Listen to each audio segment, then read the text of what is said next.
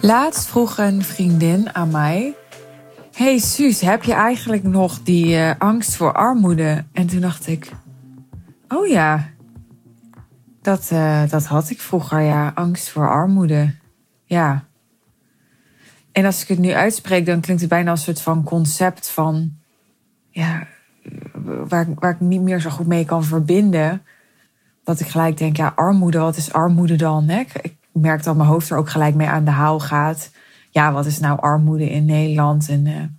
maar ik, ik had dus jaren geleden, dat is ook echt wel een why voor mij geweest, hoe, hoe dit bedrijf er is gekomen. Ik, ik heb op de een of andere manier al mijn hele leven, ja, nou moet je niet in de lach schieten, maar ik heb een, uh, ja, een soort fascinatie voor zwervers. Ik heb het nog steeds als ik op straat ben of zo in, in een stad en ik zie dan junks of alcoholisten of gewoon mensen die, weet ik veel, op bankje slapen of zo. Of nou ja, goed, zwervers of iets wat daarop lijkt. Dan, ik kan gewoon, I can't help it. Maar mijn, mijn blik wordt daar altijd helemaal naartoe getrokken. Omdat ik het, ik vind dat zo fascinerend. Ik kan zeg maar me niet voorstellen. Ja, ik ga nu misschien iets heftigs zeggen, maar dat ik dan nog ja, motivatie zou hebben om te leven. Als ik zo leefde, zeg maar. Dus ik heb altijd. Dat, dat is echt mijn nachtmerriescenario. Dat ik denk, maar dat is voor mij het toppunt van alleen nog maar overleven. Terwijl, ja, misschien is best leuk op straat. Weet je wel, ik ook niet zoveel meer te verliezen. Dus dat snap ik allemaal wel. Maar emotioneel is dat zo de, de, de visualisatie van mijn schrikbeeld. En ik had het als, ja, als klein meisje al, dat ik daar helemaal door gebiologeerd kon raken. Ik weet ook nog dat, uh, dat ik ooit een boek kreeg van iemand. En volgens mij heette dat uh, Van miljonair tot krantenjongen of zoiets. En dat ging ook over mensen die. Uh, ja, het kan ook zijn dat het andersom was, al lang geleden. Maar volgens mij ging het dus over mensen die dan ooit heel rijk waren en dan ja, in de problemen waren gekomen en dan dus ja, op een gegeven moment arm waren geworden. Maar het kan ook dat zijn dat het andersom was. Maar volgens mij waren het dus zeg maar, succesvolle mensen die dan gewoon heel veel pech hadden gehad in hun leven. En nou ja, uiteindelijk dus iets van in de figuurlijke goot belanden. En dat, ja, nogmaals, dat was zo mijn uh, schrikbeeld heel lang. En ik weet niet zo goed hoe ik daaraan kom. Want het is niet zo dat ik dat van dichtbij heb meegemaakt of zo. Of dat ik dat een realistisch scenario was. Dat ik zelf in zo'n situatie kwam of zo. Uh, het is niet dat ik nou uit een uh, echt vermogende familie kom, maar ook niet.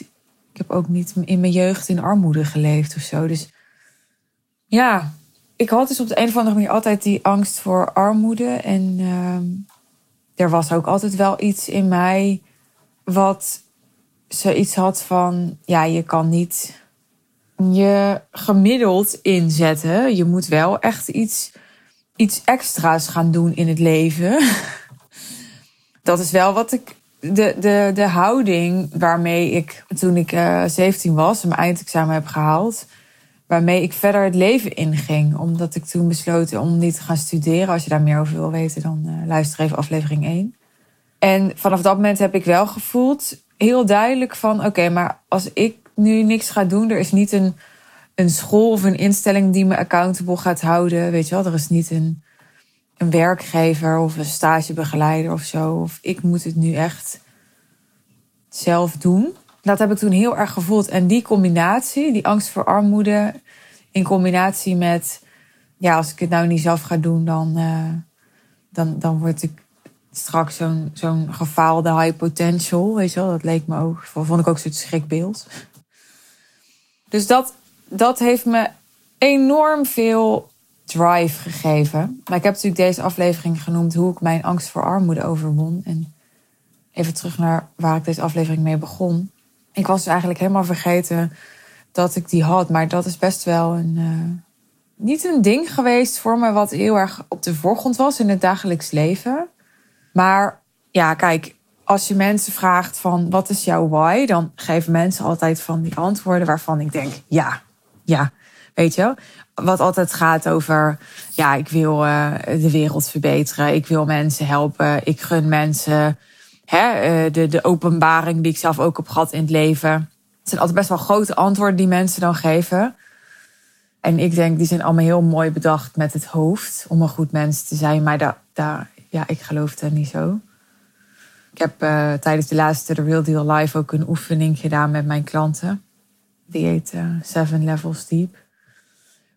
Om echt te gaan naar, naar echt de, je emotionele why, die vaak juist heel klein, of relatief klein en heel dichtbij en persoonlijk is. En echt niet te maken heeft met de rest van de wereld. Maar juist met, uh, ik denk gewoon met ons eigen ego. Vaak met controle, met veiligheid, met angst. Ja, ik denk dus dat een belangrijke why voor mij was dat ik dacht, nou, ja, wat er ook gebeurt, ik, ik wil me nooit armoedig voelen.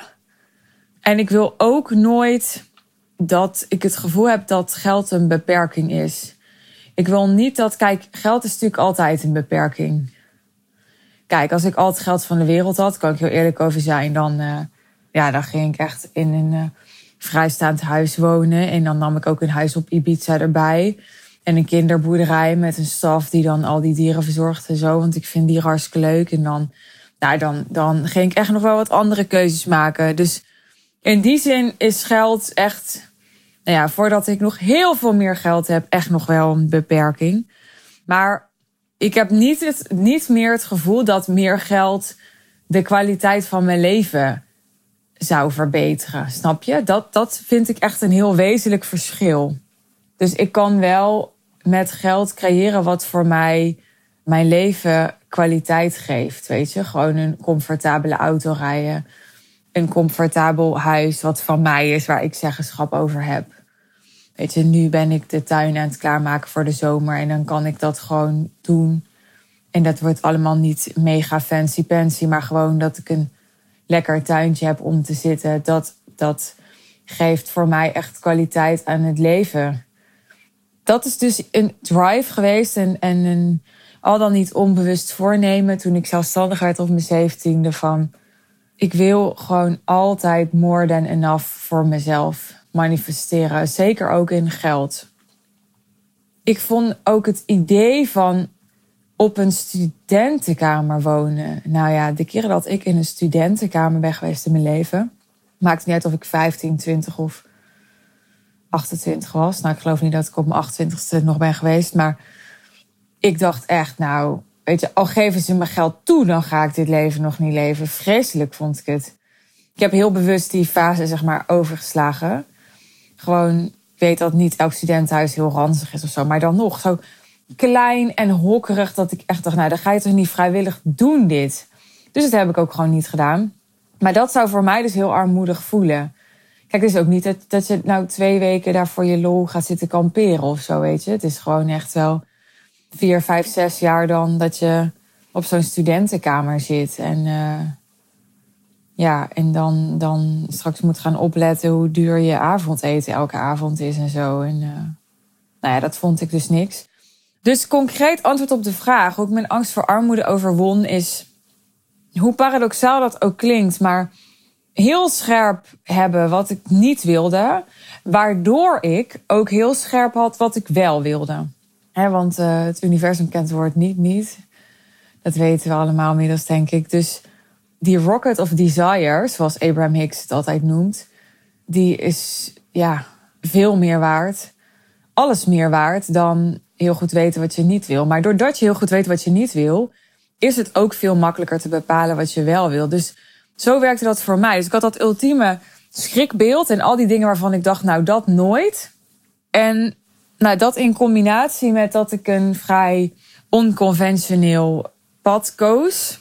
Waarbij anderen naar de universiteit gingen. Of gingen reizen. Of nou, anders op zijn minst naar het HBO. Of dat soort dingen. Ja, daar, daar ging ik dat allemaal niet doen. Ik ging gewoon op een kamertje bloggen de hele dag.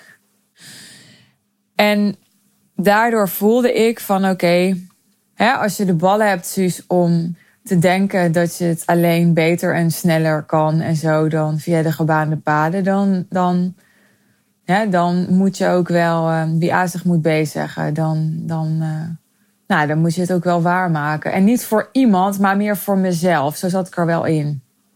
En niet per se waarmaken in geld in eerste instantie, maar wel in dat ik echt van mezelf een all-in commitment vroeg in, in wat ik aan was gegaan. Dat ben ik ook aangegaan. Ik heb echt, echt jarenlang knijterhard aan, aan mijn blog en mijn netwerk en mijn ervaringen zo gewerkt. Waardoor ik dus ook uh, in 2017 RSI kreeg, omdat ik dat echt te hard had gedaan. Maar die drive die voortkwam uit die angst voor armoede, die drive maakte ook dat ik hem overwon als ik op terugkijk. Want door die drive heb ik geleerd dat omdat ik die drive heb, zeker als het erop aankomt, want die drive is natuurlijk ook niet elke dag even sterk, maar als het erop aankomt, dan weet ik dat die er is. Dan heb ik aan mezelf bewezen dat ik mezelf niet teleurstel. Soms misschien qua resultaat, want ik ben ook wel, ik ben ook maar een mens en ik maak ook fouten en ik ga ook op mijn bek. Maar niet in commitment, niet in dat ik niet echt mijn best heb gedaan. En daardoor weet ik dat, dat ik linksom of rechtsom altijd een manier vind.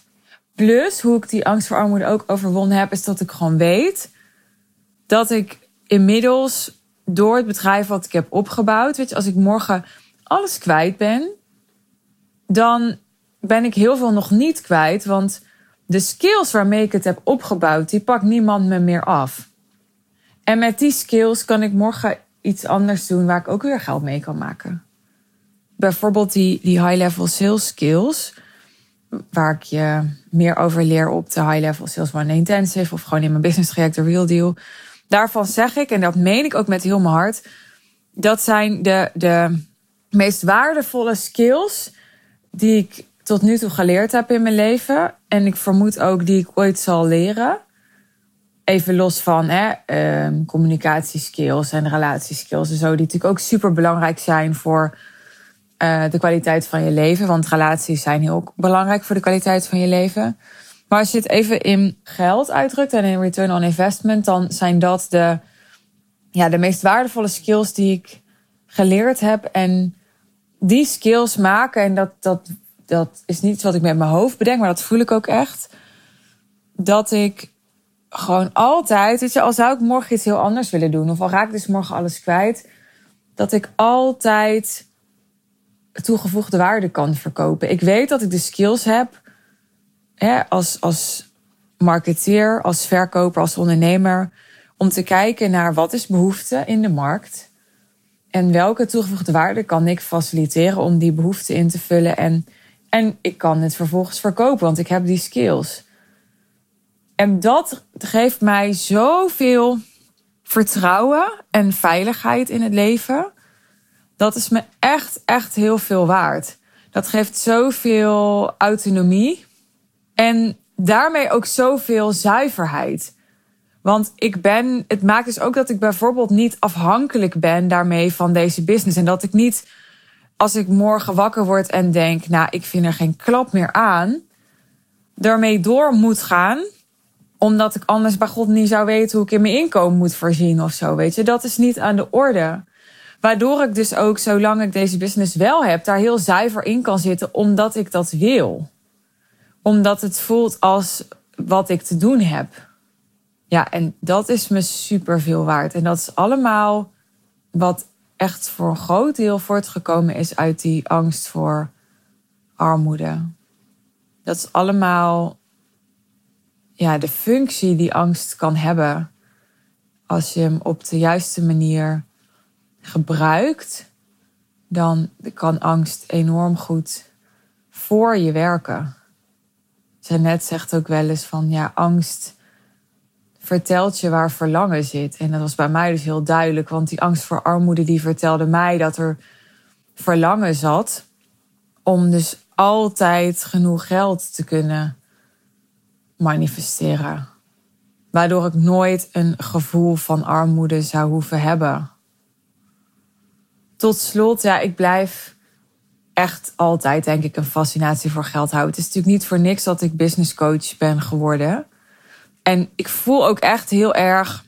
Ik vind dus bijvoorbeeld relaties ook heel interessant. En ik heb inmiddels best wel wat relatiecoaching gehad en zo. En soms denk ik dus ook wel eens, nou, ik zou zo relatiecoach kunnen worden. Maar dat trekt ergens ook weer helemaal niet aan me. Omdat ik voel dat, dat ja, wat ik te doen heb in dit leven, in ieder geval nu nog, hè, ik zeg niet dat het over tien jaar ook zo is, maar in ieder geval nu nog, is mensen echt helpen met.